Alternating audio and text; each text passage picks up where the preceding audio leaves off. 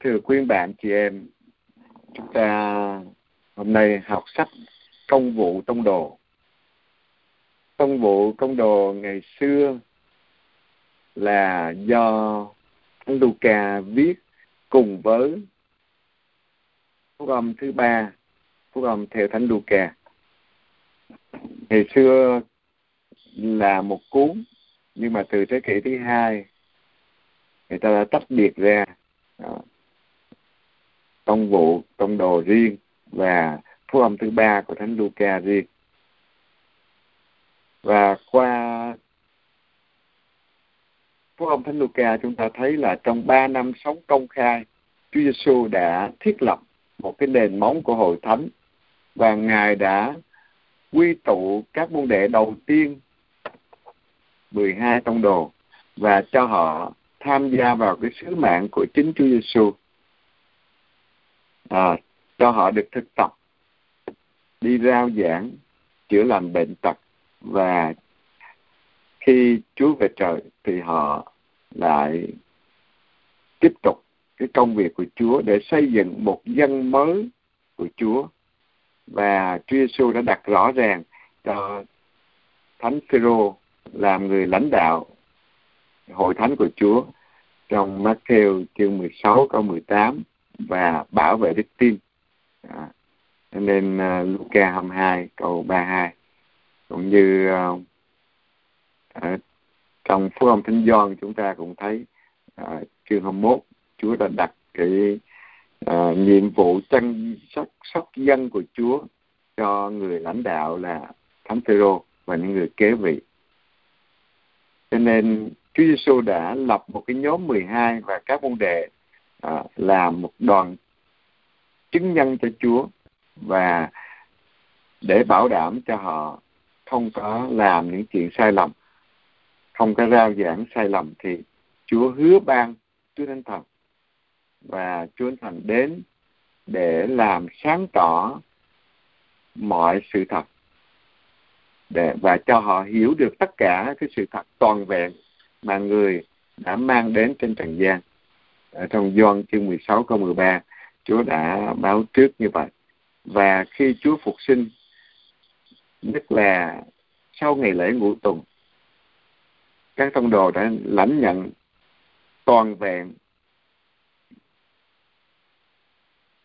những ân sủng mà thánh thần ban cho để họ trở nên à, những tông đồ làm chứng nhân cho tin mừng của Chúa. Và họ xây dựng một dân mới, một thế giới mới được sinh ra từ vết thương rộng mở từ trái tim của Chúa Giêsu. Và như một thai nhi lọt lòng mẹ trong nước và máu vậy. Gioan chương 19 câu 34 thì dưới ánh sáng lời Chúa Giêsu trong khi à, trong một cái khí thế của Thiên Chúa của chính Chúa Giêsu thì dân mới ấy đã lên đường loan báo cho mọi dân tộc biết những kỳ công của Chúa và quy tụ con cái Thiên Chúa đang tản mát khắp nơi về một mối. Rồi trong tông đồ công vụ, chúng ta thấy hai nhân vật nổi bật là Thánh Phêrô ở phần đầu và phần thứ hai là thánh Phaolô một người sẽ dốc sức vào công việc đem tin mừng cho người Do Thái. Còn một người nữa thì lo, loan báo tin mừng cho dân ngoại. Thánh Luca là đệ tử của thánh Phaolô là tác giả tin mừng thứ ba để làm chứng về cuộc khai sinh của hội thánh trong cuốn sách mà chúng ta sắp học là cuốn công vụ tông đồ cũng viết trong khoảng thời gian năm 80 tới năm 90 à. và có lẽ lúc đầu gọi là công vụ những người tông đồ rồi bây giờ chúng ta thấy à, có những cái tình thuật cổ xưa mà thánh Luca đã dùng để soạn thảo à, công vụ tông đồ nhưng mà ngài đã khéo phối hợp các nguồn tài liệu để cho nó thống nhất và khó mà nhận ra à, các cái tài liệu đó nằm ở những cái phần nào. Và chúng ta cũng thấy à, trong công vụ và công đồ và tin mừng thứ ba nối kết với nhau à, như một tác phẩm duy nhất sau khi à, Chúa chết, Chúa sống lại và công vụ nói về Chúa lên trời và các tông đồ tụ lại ở Jerusalem để chờ đợi Chúa Thành đến. Và 10 ngày cầu nguyện thì ngày lễ ngũ tuần, các tông đồ đã nhận lãnh tràn đầy ân sủng của Thánh Thần Chúa và bắt đầu một cái uh, giáo hội mới, một dân thánh mới, những Kitô hữu tiên khởi nhờ Chúa Thần tác động và sách công vụ nó không theo một cái dàn bài mạch lạc. Tuy nhiên, có thể nhận ra trong tác phẩm này một vài phân đoạn lớn, nổi bật cái ý định của thánh Luca. Tuy không tập trung hẳn vào hai thánh Phêrô và Phaolô mà thôi, nhưng tác giả cũng dành cho các ngài vị trí rất là ưu việt. Tuy có nhiều luật trừ, nhưng khuôn mặt của thánh Phêrô rất nổi bật trong suốt 12 chương đầu. Còn thánh Phaolô thì trong phần thứ hai của tác phẩm à, công vụ thông đồ này về mặt à, địa lý thì chúng ta thấy trong công vụ dẫn chúng ta đi từ Jerusalem xuyên qua miền Jude à, đến Samari rồi đến tận Roma và theo đúng cái hành trình sứ mạng mà Chúa Giêsu đã vạch ra cho các tông đồ trong ngày người thăng thiên Chúa Giêsu về trời à, thì trong bảy chương đầu chúng ta à, thấy cái vị trí là ở tại Jerusalem trước tiên. À, đó là cái vị trí khởi đầu. Rồi tới chương 8 à, chúng ta bắt đầu thấy hội thánh à, phát triển ở Jude, Samari, miền duyên hải và bị bắt bớ. À, mà khuôn mặt của Paulo đi bắt bớ đạo Chúa đã bắt đầu. Ờ. Cho tới uh, chúng ta thấy là như vậy thì bắt đầu từ chương 9 là Paulo được gọi. Rồi được trở về và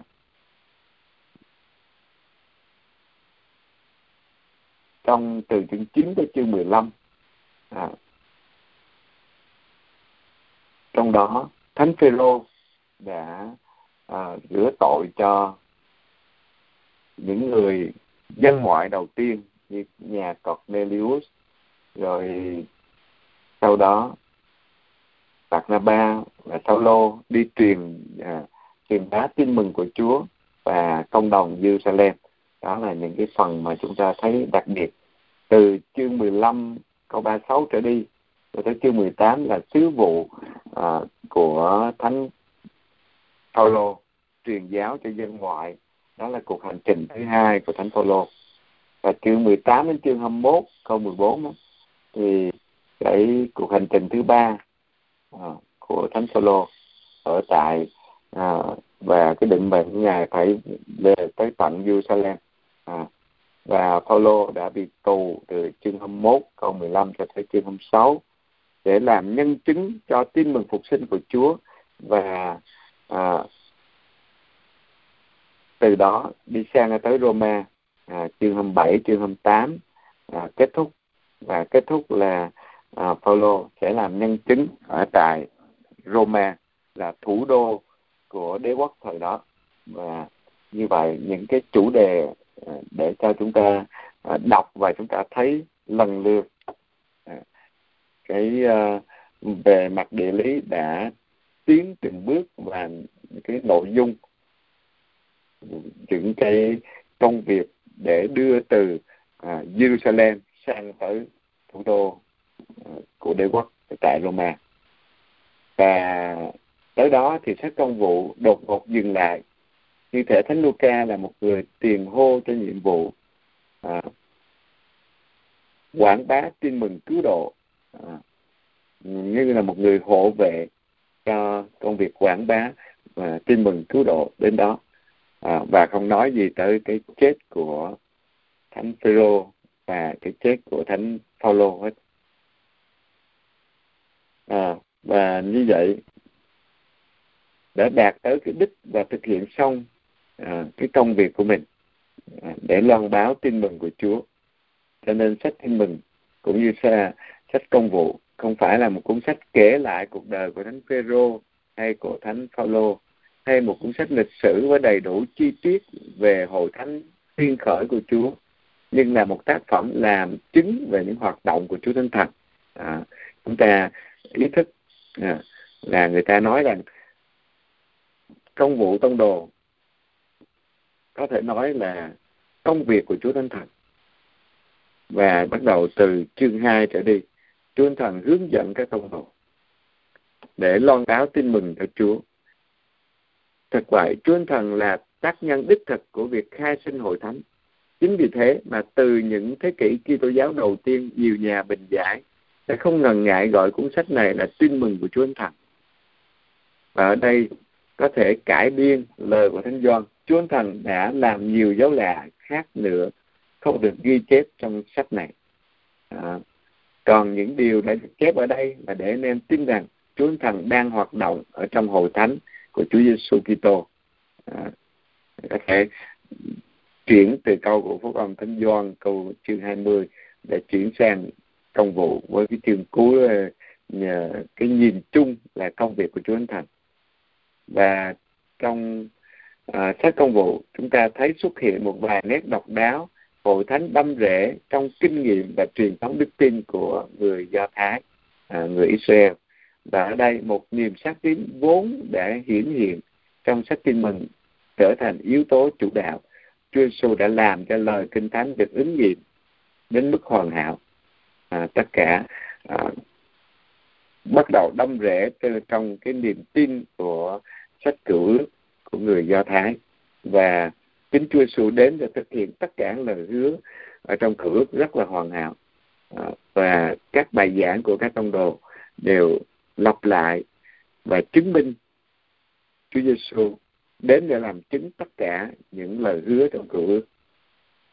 Nghĩa là người đã mặc khải ý nghĩa cuối cùng của tất cả các thực tại trong cửa ước và nơi bản thân người. Cái thực tại ấy đã sáng ngời lên một cách tuyệt mỹ vương quyền của David. Lời giảng của các ngôn sứ đền thờ rồi mang na và con chiên. À, nên Chúa Giêsu thuộc dòng tộc David.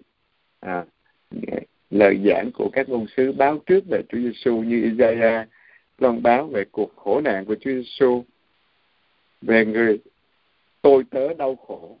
À, loan báo về đền thờ. À, và thanh xác Chúa Giêsu À, là đền thờ nơi chứa đựng chính Thiên Chúa Manna chỉ về bí tích thánh thể. À, và con chiên là chính Chúa Giêsu chịu sát tế để đền tội. Và trong sách cựu ước qua các lời giảng dạy dưới mọi hình thức của thánh Phêrô và đặc biệt của thánh Phaolô, thánh Luca đã dùng ý cho thấy thật rõ nét hai điều không thể tách rời nhau.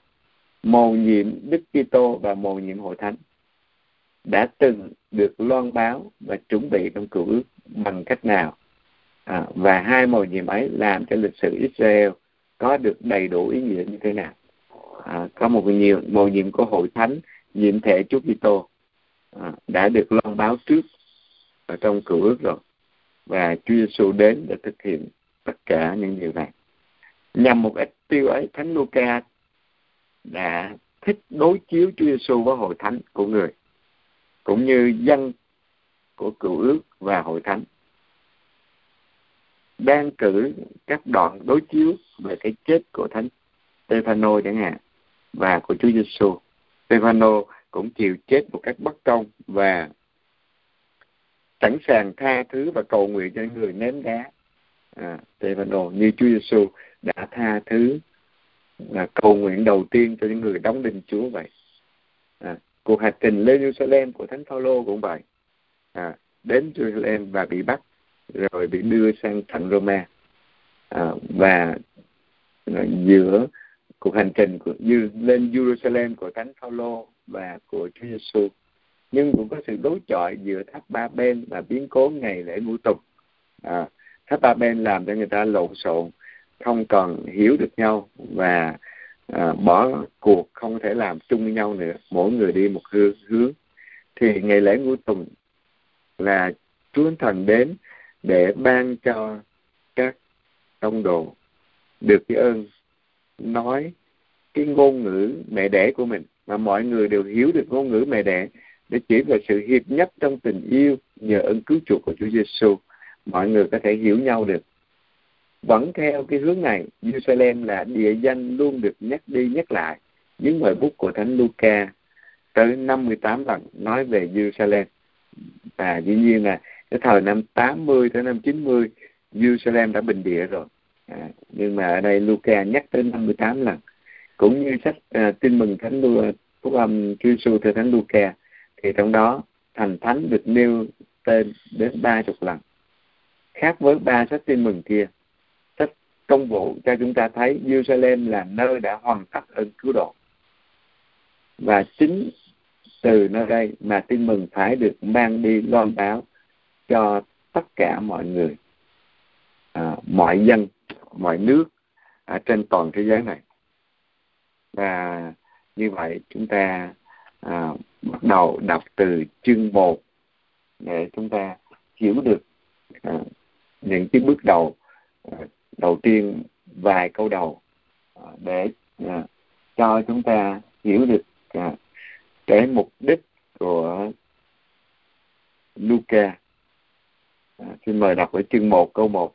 Thưa Ngài Theophilo, trong quyển thứ nhất tôi đã tường thuật tất cả những việc Đức Giêsu làm và những điều người dạy kể từ đầu. Đây là quyển thứ nhất là Phúc âm của Thánh Luca.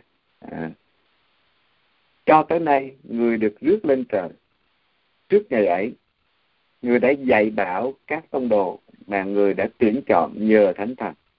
Chúng ta nhớ Chúa tuyển chọn các tông đồ là nhờ Thánh Thần hướng dẫn, nhờ Thánh Thần à, tác động suốt cả đêm Chúa Giêsu cầu nguyện và đã chọn dưới sự hướng dẫn của Thánh Thần Chúa. Người lại còn dùng nhiều cách để chứng tỏ cho các ông thấy là người vẫn sống sau khi đã chịu khổ hình. Trong 40 ngày, người đã hiện ra nói chuyện với các ông về nước Thiên Chúa. À, nên trong uh, sách công vụ đã tường thuật à, uh, cho những uh, người khao khát tìm hiểu chân lý và đặc biệt cho ông Theophilo à, chúng ta đã nói ở trong phúc âm thánh Luca à, và như vậy các tông đồ luôn khẳng định họ là những người làm chứng cho Chúa Giêsu đã phục sinh chứ không phải là một Chúa Giêsu bình thường. Chúa Giêsu đã chết và sống lại. Và lời chứng này không dựa trên những tình cảm băng quơ đâu, nhưng hay là những thị kiến đáng nghi ngờ, nhưng dựa trên những bằng chứng mà Chúa Giêsu đã để lại cho các tông đồ sau khi người sống lại và các sách tin mừng đã kể à, cho chúng ta nghe tất cả. Thì ở đây những Chúa Giêsu thực sự đã sống lại và ngài ban thánh thần à, để hướng dẫn các thông đồ. Các thông đồ đã được Chúa Giêsu tiến chọn nhờ thánh thần của Chúa. Một hôm đang khi dùng bữa với các tông đồ Đức Giêsu truyền cho các ông không được rời khỏi Jerusalem nhưng phải ở lại mà chờ điều Chúa Cha đã hứa. Điều mà anh em đã nghe thầy nói tới, đó là ông Gioan làm phép rửa bằng nước. Còn anh em thì trong ít ngày nữa sẽ chịu phép rửa trong thánh thần. Cho nên chúng ta hiểu được là Chúa Giêsu báo trước cho họ là phải ở lại Jerusalem để chờ đợi Chúa Thần đến. Chứ không có rời bỏ Jerusalem sớm được. À. Và bây giờ những người đang tụ họp ở đó hỏi người rằng, thưa thầy, có phải bây giờ là lúc thầy khôi phục vương quốc Israel không? Người đáp, anh em không cần biết thời giờ và kỳ hạn Chúa Cha đã toàn quyền sắp đặt. Nhưng anh em đã sẽ nhận được sức mạnh của Thánh Thần khi người người xuống trên anh em. Bây giờ anh em sẽ là chứng nhân của thầy tại Jerusalem trong khắp các miền Jude, Samari và cho đến tận cùng trái đất. Đó là các tông đồ phải làm chứng à, chứ không phải như họ mong ước là Chúa Giêsu sẽ làm đấng cứu thế khôi phục nước Israel họ nghĩ về cái vinh quang hoàn toàn trần thế chứ không phải là vương quốc của Chúa vương quốc công bằng và yêu thương của Chúa. À, anh em Chúa Giêsu đã nói với họ phải chờ đợi Chúa Thần đến. À, để họ làm chứng nhân cho Chúa. Đó là cái công việc mà họ phải làm. À và rao giảng từ Jerusalem cho tới tận cùng trái đất không có bỏ sót ở đâu hết. À, bất cứ nơi nào cũng phải rao giảng tin mừng cho Chúa. Nói xong người cất lên ngay trước mặt các ông và cả đám bay quyền lấy người khiến các ông không còn thấy người nữa. Và đang lúc các ông còn đăm đăm nhìn lên trời phía người đi thì bỗng có hai người đàn ông mặc áo trắng đứng bên cạnh và nói hỡi những người Galilee sao còn đứng nhìn trời Đức Giêsu đấng vừa lìa bỏ các ông và được rước lên trời cũng sẽ ngự đến y như các ông đã thấy người lên trời. À, và chúng ta biết là 40 ngày sau ngày phục sinh Chúa Giêsu lên trời. Và con số có tính cách là biểu trưng chỉ về một cái thời gian toàn vẹn mà Chúa Giêsu đã ở với các tông đồ sau ngày phục sinh. Và cũng ở trong cái thực tại là 40 tuần lễ đứa con ở trong bụng mẹ. Chúng ta thấy con số nó, nó uh, 40 40 tuần lễ đứa con nằm trong bụng mẹ. Và gợi nhớ cái thời gian thử thách cũng như thời gian tăng trưởng chín mùi. Đó là thời gian chờ đợi một cuộc sinh nở mới. 40 ngày ở trong hoang địa. Chúa Giêsu đang chay cầu nguyện ở trong hoang địa chẳng hạn Chúa Giêsu dọn mình chuẩn bị sứ mạng cứu thế của người. Trong 40 ngày, các tông đồ sẽ dọn mình sẵn sàng để lãnh nhận Chúa Thánh Thành và sứ mạng làm chứng cho Chúa Giêsu chính tại Jerusalem mà các tông đồ sẽ nhận phép rửa trong thần khí Chúa. Và 10 ngày sau khi Chúa về trời thì các tông đồ sẽ nhận à, tràn đầy thánh thần của Chúa chúng ta sẽ đọc ở trong chương 2 à, đấng sẽ làm cho các ngài trở thành những thụ tạo mới thần khí bay lượn trên mặt nước như trong sách sáng thế chương 1 câu 2 đã nói về thần khí Chúa. À, trong những ngày sáng thế tiên khởi sẽ đến trên các ngài. À, một cuộc sáng tạo mới và khai sinh một thời đại mới. Các ngài là trụ cột của hội thánh. Trong hội thánh trước tiên và ưu tiên là tác phẩm của Chúa Thánh Thần à, chính trong thần khí mà các tông đồ tìm được sức mạnh làm chứng cho đến cuộc sinh ở giữa trần gian. À, cho nên anh em sẽ là chứng nhân cho thầy tại Jerusalem trong khắp miền Jude, Samari và cho đến tận cùng trái đất. Ở đây Thánh Luca đưa ra cái bố cục địa lý của công vụ khởi hành từ Jerusalem. Và đồng thời cũng cho chúng ta thấy cái đà năng động ở cựu ước bị hoàn toàn đảo lộn do cái chết phục sinh của Chúa Giêsu rồi. Từ những trang đầu của sách sáng thế, chúng ta biết rằng đất trời là của Thiên Chúa. Chính Chúa tạo dựng nên và người đã tạo dựng trời đất tất cả thuộc về Chúa. Nhưng với ơn gọi của ông Abraham và hành trình của ông Môse, chúng ta lại thấy trong vũ trụ lại có một miền đất được Chúa đặc biệt ban phúc lành. À, đó là đất hứa. Khi vua David chiếm đóng Jerusalem thì thành này đã trở nên thành vua David nhưng cũng là thành của Thiên Chúa và từ đó Thánh Vịnh có thể khởi xướng Chúa yêu chuộng cửa thành hơn mọi nhà của dòng họ Gia Cốp và trong thành thánh này, núi đền thờ sẽ là nơi Thiên Chúa ngự.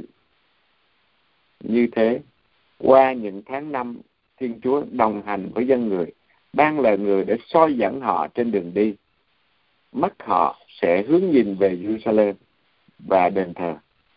Nhưng khi con người đã phá hủy đền thờ đích thực à, như trong à, John chương 2 câu 19 là chính nhân tính của Chúa Giêsu bằng cách đóng đinh người vào thập giá thì Thiên Chúa sẽ làm cho sự sống bừng dậy từ cái chết. Một năng động mới lấy à, một cái sức sống mới tỏ ra từ Jerusalem lan tới các vùng khác trên miền đất hứa Jude, Samari rồi đến tận cùng trái đất. À, đó là cái công việc phải làm chứng nhân cho Chúa Kitô. Và mỗi sách tin mừng theo cách riêng của mình đều kết thúc bằng một cái lời là sai đi tung các môn đệ lên đường thi hành sứ vụ. Cũng như vậy từ trang mở đầu sách công vụ Chúa Giêsu nhắc cho hội thánh của người ghi nhớ các đòi hỏi của sứ vụ ngày nào hội thánh hay một cộng đoàn dân thánh ngừng kệ sứ vụ truyền giáo của mình thì đó không còn là hội thánh của Chúa Giêsu nữa.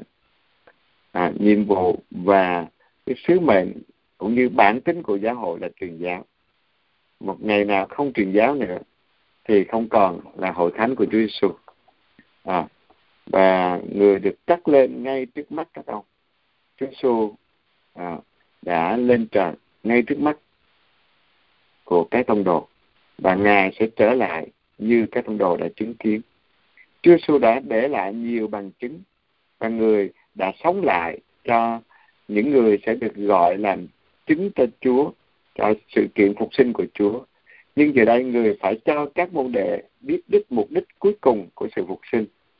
Qua cảnh tượng được cất lên trời trong cái lần hiện ra cuối cùng này, Chúa Giêsu mặc khải cho họ thấy ý nghĩa của chính cuộc đời người vốn từ Chúa Cha mà đến.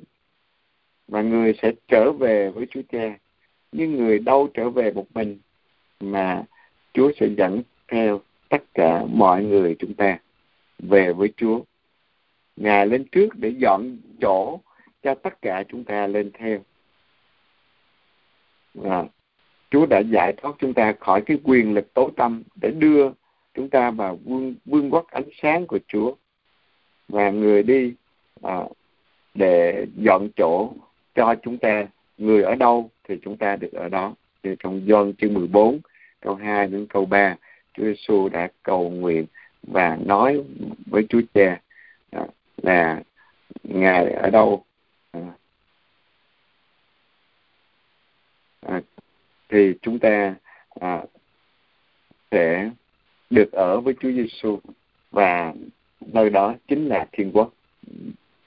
Hiện giờ các vấn đề ở giữa trần gian nơi họ phải làm chứng cho thực tại mới của nước Thiên Chúa mà chính Chúa Giêsu đã thiết lập một cộng đoàn dân của Chúa, dân thánh của Chúa. Thì vương quốc này không như vương quốc ở trần gian được thiết lập trên cơ sở quyền lực và tiền tài, nhưng là vương quốc của tình yêu, công bình và bình an, công lý, bình an, yêu thương, vương quốc của công bằng và yêu thương. Vương quốc này không ở trên mây, trên gió, à, nhưng là ở giữa tâm hồn của chúng ta và ở giữa mọi người tin vào Chúa Giêsu và lớn rộng mỗi khi chúng ta để cho thánh thần của Chúa hướng dẫn cuộc đời chúng ta. À, cho nên chúng ta ý thức được cái phần à, Chúa Giêsu đã lên trời vinh quang.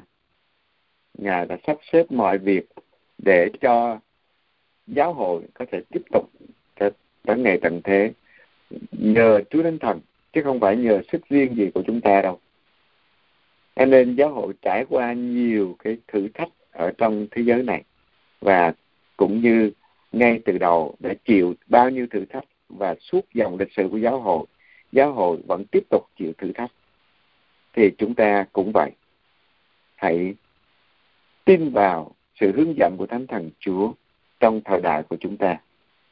À, rồi các tông đồ đã tụ họp lại theo lệnh của Chúa Giêsu đã về lại nhà tiệc ly. Ở nơi đó các tông đồ đã tụ họp lại và chọn người thay thế cho Juda bây giờ các ông từ núi gọi là núi ô liêu trở về Jerusalem núi này ở gần Jerusalem cách đoạn đường được phép đi trong ngày sắp bát trở về nhà các ông lên lầu trên là nơi các ông trú ngụ. Đó là các ông Phêrô, John, Jacobe, Andre, Philippe, Thomas, Bartolomeo, Matthew, Jacobe con Andre, Simon thuộc nhóm quá khích và Juda con ông Jacobe, à, tức là Juda Tadeo. Tất cả ông đều đồng tâm nhất trí chuyên cần cầu nguyện cùng với mấy phụ nữ, với bà Maria thân mẫu Đức Giêsu và với anh em của Đức Giêsu.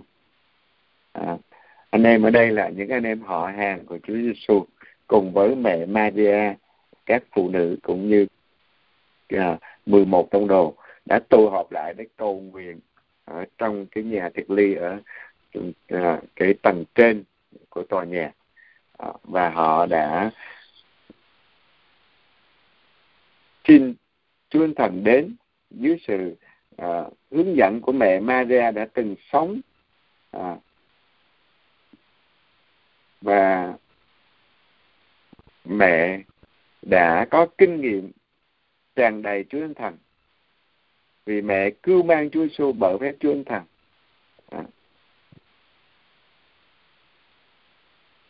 và Chúa Giêsu là đầu của thánh thể mọi gì chúng ta là chi thể và Đức Mẹ đã giúp cho các tông đồ cầu nguyện để tràn đầy thánh thần và chọn người thay thế Juda à, và đây là cái cộng đoàn đầu tiên đang cầu nguyện với một nhóm. À, mà ở đây chỉ có kể tên 11 tông đồ cùng với à, anh em Chúa Giêsu với bà Maria Đức à, mẹ Maria. Và người ta không có biết rõ là chắc chắn cái số là bao nhiêu. À, có nơi thì nói là khoảng 120 người. Nhưng mà dĩ nhiên là à, không phải ở trên cái nhà đó mà chứa đủ 120 người được. À có thể họ tụ họp được nhưng mà chắc chắn là à, các tông đồ là những người ở chính thức ở đó. Và những người khác thì là đến từng giờ. À, các tông đồ chiếm một vị trí đặc biệt ở giữa những người tin vào Chúa Giêsu à, và đã à, được chứng kiến. Và nếu đọc trong thư của thánh Phaolô thì ngài nói cả hàng năm trăm người được chứng kiến Chúa sống lại. Các người phụ nữ được nhắc đến ở đây, trước hết là những bà đã theo Chúa Giêsu đến Jerusalem như thánh Gioan đã kể lại lời Chúa Giêsu nói với thân mẫu người đứng dưới cây thập giá. Và đây, thánh Luca cho chúng ta thấy tình mẫu tử thiên liêng của Đức Maria. Mẹ có mặt ở đó, chia sẻ niềm mong đợi của các tông đồ. Chắc chắn Đức mẹ Maria giữ một vai trò có tính quyết định trong những ngày mà Chúa Giêsu về trời những ngày các ông đem ra nghiền ngẫm tất cả những gì đã thấy và học hỏi được nơi Chúa Giêsu. Chỉ mình mẹ Maria có thể kể cho các ông nghe về biến cố truyền tin chẳng hạn, về đời sống ẩn dật của Chúa suốt 30 năm. Dĩ nhiên là họ đâu có biết rõ gì về những điều này đâu. À, và chắc chắn là họ mẹ Maria đã kể cho họ nghe, giúp họ đi vào mầu nhiệm nhân cách thần linh của người. Nhưng về tất cả những điều đó thì thánh Luca à, đã không có nói rõ ở đây. À, ở đây Đức Maria lui vào thinh lặng. Khắc hẳn các anh em của Chúa đầy tham vọng muốn nắm lấy quyền ở trong hội thánh. Mẹ hiện diện ở đó thầm lặng nguyện cầu. Và từ những ngày đầu tiên này hội thánh đã có một phẩm trật mà Phêrô đứng đầu à, nhưng tất cả những người sẽ được lãnh nhận thần khí đều là những thành viên thực thụ của cộng đoàn. À, còn gọi là nhóm hiệp thông với nhau. À, và trong tư cách là người đứng đầu à, thánh phêrô đã đứng ra lãnh đạo hội thánh tuyên khởi. Juda đã chết thì cần phải có à, người thay thế để à, nhập vào cái nhóm tông đồ đoàn này Israel xưa kia không chấp nhận sự chia rẽ hay ly khai nào mà mất đi một hay vài chi tộc của mình. Thì Thánh Phaolô cũng vậy. Không thể chấp nhận thấy nhóm 12 thiếu đi một thành viên. À, và ông xin chính Thiên Chúa tuyển chọn. À, ngày nay chúng ta ngạc nhiên trước cách chỉ định bằng cách rút thăm như thế này. Chẳng phải đây là một cách thói thác cái trách nhiệm hay sao? Đừng quên rằng biến cố này xảy ra trong một cộng đoàn, theo một cái nền văn hóa tôn giáo. Trong đó người ta dễ dàng đón nhận các dấu trị của thiên chúa. Sau khi đặt ra các điều kiện liên quan đến các ứng cử viên, người ta đề cử hai vị. Nhưng phải chọn ai đây? Họ cầu nguyện và xin thiên chúa tỏ cho biết quyết định của chúa mà họ sẽ tuân theo.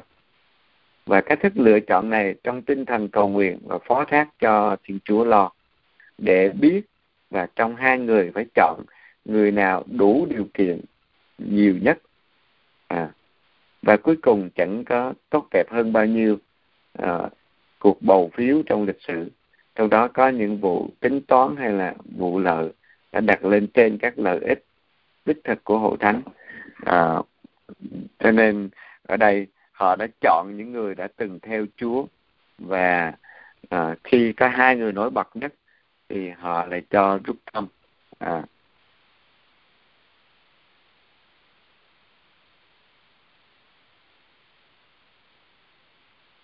Xin mời đọc tiếp câu 15. Trong những ngày ấy, ông Phêrô đứng lên giữa anh các anh em, có khoảng 120 người đang họp mặt. Ông nói, thưa anh em, lời kinh thánh phải ứng nghiệm lời mà thánh thần đã dùng miệng vua David để nói trước về Juda kẻ đã trở thành tên dẫn đường cho những người bắt Đức Giêsu. Y đã là một người trong số chúng tôi và được tham dự vào công việc phục vụ của chúng tôi. Vậy, con người ấy đã dùng tiền công của tội ác mà tậu một cửa ruộng. Y đã lộn đầu xuống đất, vỡ bụng, lòi cả ruột gan ra, Điều đó mọi người ở Jerusalem đều biết, khiến họ đặt tên cho thủa đất ấy là Ha Kendama. Theo tiếng của họ nghĩa là đất máu. Thật thế trong sách Thánh Vịnh đã chép rằng ước gì lều trại nó phải tan hoang, không còn ai trú ngụ và ước gì người khác nhận lấy chức vụ của nó. Vậy phải làm thế nào? Vậy phải làm thế này. Có những anh em đã cùng chúng tôi đi theo Chúa Giêsu suốt thời gian người sống giữa chúng ta. Kể từ khi người được ông Gioan làm phép rửa cho đến ngày người lìa bỏ chúng ta mà được rước lên trời. Một trong những anh em đó phải cùng với chúng tôi làm chứng rằng người đã phục sinh. Họ đã đề cử hai người, ông Joseph, biệt danh là Bạc Saba, cũng gọi là Ghi Úc Tô, và ông Mattia. Họ cầu nguyện rằng lạy Chúa chính Chúa thấu suốt mọi lòng mọi người. Giữa hai người này xin chỉ cho thấy Chúa chọn ai để nhận chỗ trong sứ vụ tông đồ. Chỗ Juda đã bỏ để đi về nơi dành cho y. Họ rút thăm, thăm trúng ông Mattia. Ông được kể thêm vào số 11 tông đồ. À, vì họ ý thức là 12 tông đồ thay thế cho dân chúa cũ là 12 chi tộc Do Thái. Thì ngày hôm nay họ ý thức mình là một dân chúa mới, một cộng đoàn mới cũng đủ 12 à, chi tộc như vậy, tức là 12 tông đồ. Và cuối cùng họ đã rút thăm à, theo sự sắp xếp tác động làm sao của Chúa.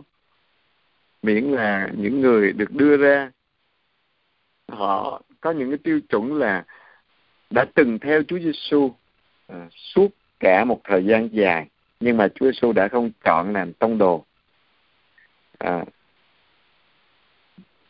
khi Juda đã đi rồi thì họ chọn à, nên Phêrô đã đứng giữa anh em trong cái vị trí lãnh đạo của Phêrô. À, và đứng giữa anh em để kêu gọi mọi người à, phải lựa chọn. Nên không phải chỉ có 11 trong đồ ở đó mà à, những cuộc họp mặt lớn có thể có cả à, trên 100 người à, cho đến 120 người. À, rồi cuối cùng họ đã chọn hai người Joseph và Matthias. cuối cùng khi rút thăm thì thăm trúng ông Matthias.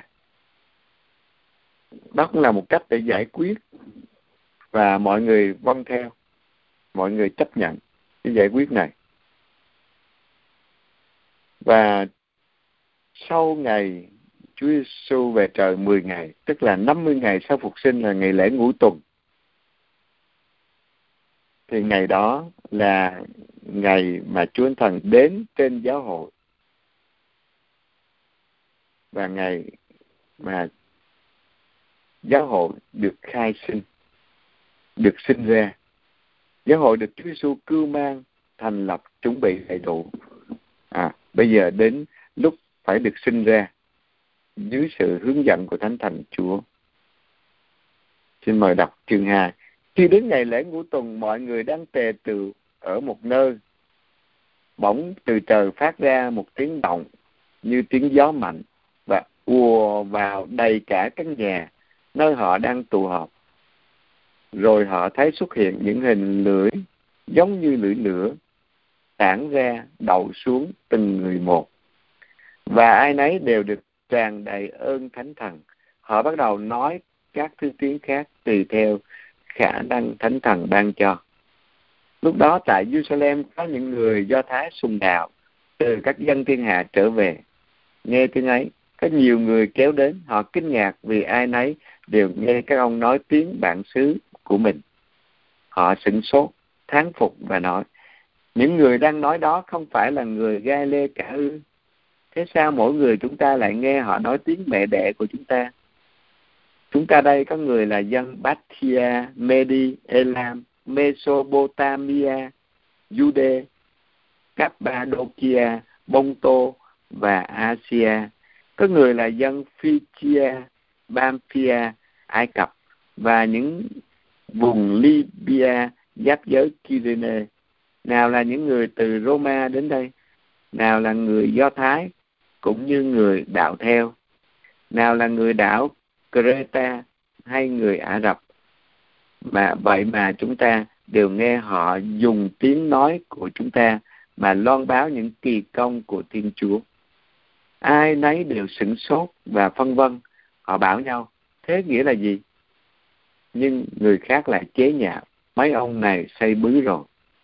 À, và chúng ta hãy ngày lễ ngũ tuần cái ơn ngôn ngữ đã đến trên các tông đồ.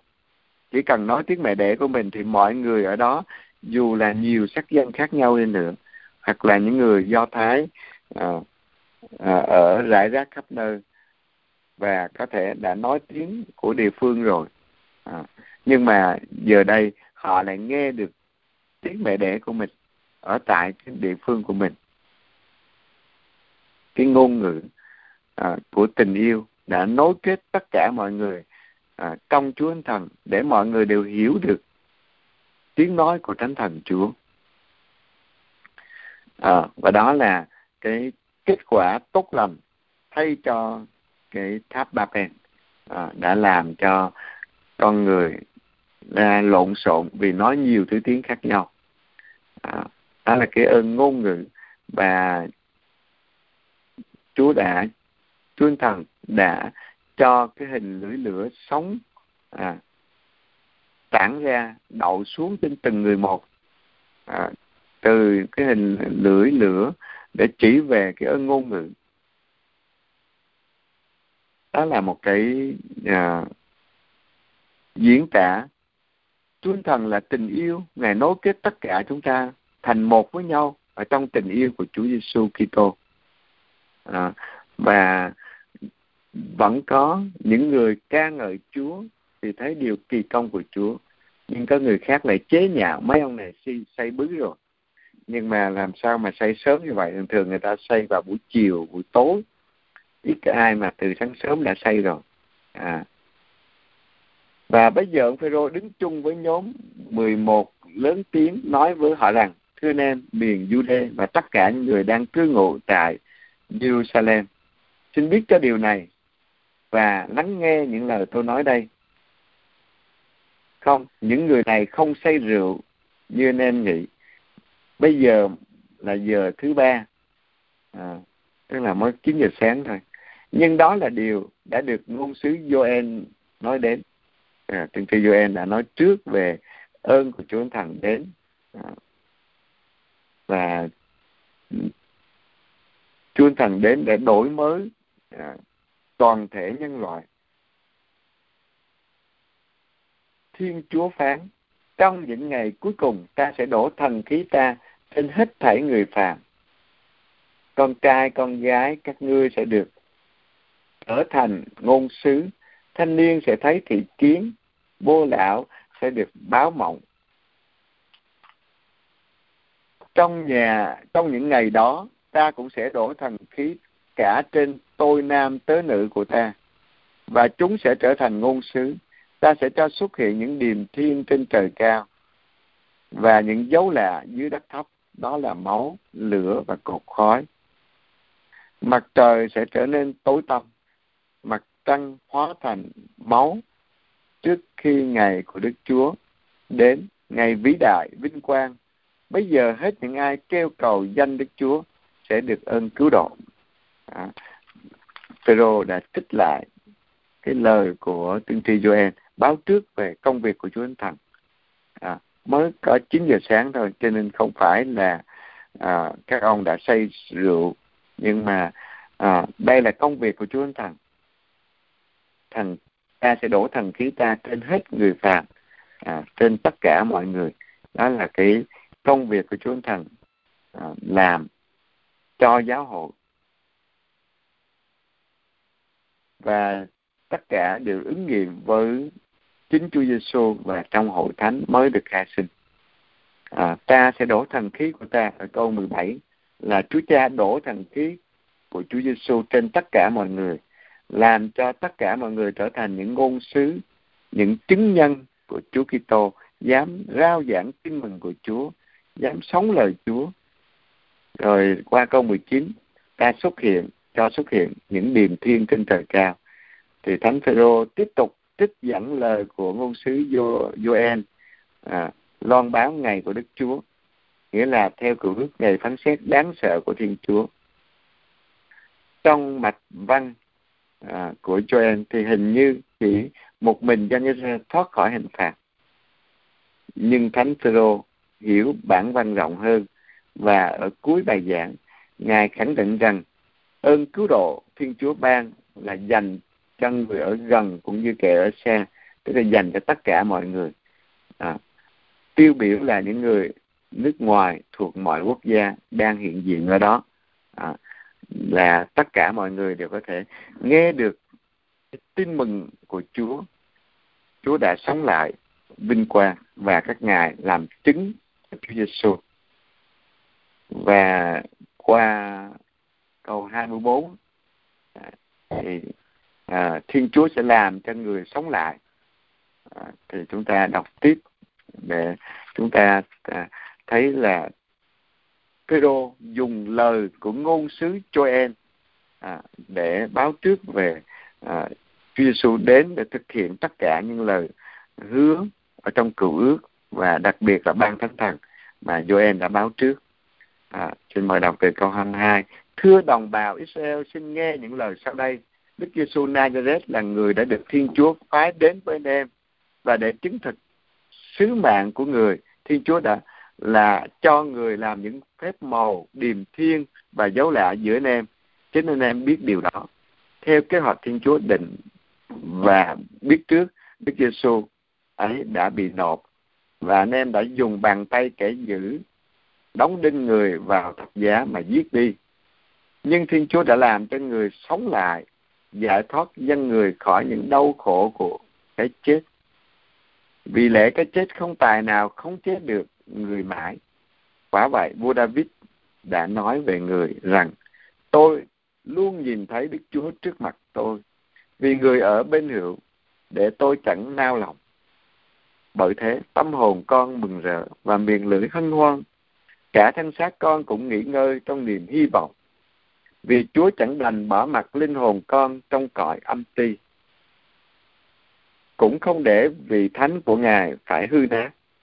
Chúa sẽ dạy con biết đường về cõi sống và cho con được vui sướng tràn trề khi ở trước thánh nhà Thưa anh em, xin được phép mạnh dạn nói với anh em về tổ phụ David rằng người đã chết và được mai táng và mộ của người còn ở giữa chúng ta cho đến ngày nay. Nhưng vì ngôn sứ, vì là ngôn sứ và biết rằng Thiên Chúa đã thề với người là sẽ đặt một người trong dòng dõi trên ngai vàng của người. Nên người đã thấy trước và loan báo sự phục sinh của Đức Kitô khi nói người đã không bị bỏ mặt trong cõi âm ti và thân xác người không phải hư nát. Chính Đức Giêsu đó, Thiên Chúa đã làm cho sống lại. Về điều này, tất cả chúng tôi xin làm chứng. Thiên Chúa, Cha đã ra tay uy quyền nâng người lên, trao cho người thánh thần đã hứa để người đổ xuống. Đó là điều anh em đang thấy, đang nghe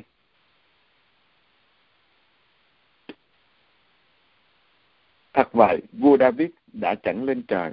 Thế mà lại nói, Đức Chúa phán cùng Chúa Thượng tôi, bên hữu cha đây con lên ngự trị, để rồi bao địch thù cha sẽ đặt làm bệ dưới chân con. Vậy toàn thể nhảy reo phải biết chắc điều này. Đức Giêsu mà anh em đã treo trên thập giá, Thiên Chúa đã đặt người làm Đức Chúa và làm đấng Kitô. À, thì ở tại Jerusalem người ta đã biết về vụ án Chúa Giêsu bị treo trên thập giá rồi à, và qua những cái lời chứng từ trong cựu ước tiên tri Joel đã báo về Chúa Thánh Thần. À, và tích chính lời của David à, đã nói về Chúa Giêsu Kitô. À, không có phải ở trong cái sự hư nát à, nhưng mà sống lại. Và David đã báo trước và David là vị vua vĩ đại của người Do Thái họ đều tôn kính David và tin rằng dòng dõi của David đấng cứu thế sẽ đến và Thánh Phêrô đã làm chứng những điều đó. Chúa Giêsu Kitô đã phục sinh à, là dòng tộc của vua David à, và ngài đã sống lại để trao thánh thần đổ xuống cho nhân loại. Cho nên Chúa Thánh Thần được ban xuống qua cái cuộc khổ nạn đau thương của Chúa Giêsu Kitô thì Chúa đã cứu chuộc nhân loại và để ban thánh thần xuống để thay đổi cái trái tim chai đá của chúng ta thành một trái tim biết yêu thương. À, như vậy Chúa Giêsu à, đã thực hiện toàn vẹn cái công việc cứu độ của Ngài và ban thánh thần để Chúa Thần tiếp tục mọi ngày cái sứ mạng Chúa Giêsu đã làm và trao cho giáo hội. Giờ đây Chúa Thần hướng dẫn giáo hội để Chúa Thần thực hiện cái công việc cứu độ mọi người. Và những người đầu tiên à, nghe bài giảng của à, Thánh Phêrô đã trở lại và nhận bí tích rửa tội. Ờ, hôm đó là ba ngàn người. Nghe thế, họ đau đớn trong lòng và hỏi ông Phêrô cùng các tông đồ khác, thưa các anh, vậy chúng tôi phải làm gì? Ông Phêrô đáp, anh em hãy sám hối và mỗi người hãy chịu phép rửa nhân danh Đức Giêsu Kitô để được ơn tha tội. Và anh em sẽ nhận được ân huệ là thánh thần. Thật vậy, đó là điều Thiên Chúa đã hứa cho anh em cũng như cho con cháu anh em và tất cả những người ở xa, tất cả những người mà Chúa là Thiên Chúa chúng ta sẽ kêu gọi. Ông Phêrô còn dùng nhiều lời khác để long trọng làm chứng và khuyên nhủ họ. Ông nói, anh em hãy tránh xa thế hệ gian tà này để được cứu độ. Vậy những ai đã đón nhận lời ông đều chịu phép rửa và hôm ấy đã có thêm khoảng ba ngàn người theo đạo đó là cái cái tác động đầu tiên của Chúa Thánh Thần và dùng các tông đồ những người như Phêrô làm nghề chài lưới mà biết nói được những lời để làm chứng cho Chúa Giêsu phục sinh và không còn sợ hãi nữa. À, cho nên họ đã nhận phép rửa và trở nên cái cộng đoàn đầu tiên, cộng đoàn Jerusalem, cộng đoàn Kitô hữu tại Jerusalem. À, và cộng đoàn này là cộng đoàn được Chúa Thành tác động hướng dẫn cho nên chúng ta tin vào tác động của Chúa Thánh Thần và trở nên những tín hữu đầu tiên tại Jerusalem để nối kết và lan đi trên toàn thế giới. Rồi, ngày mai chúng ta sẽ học tiếp ở chương 2 câu 42 trở đi.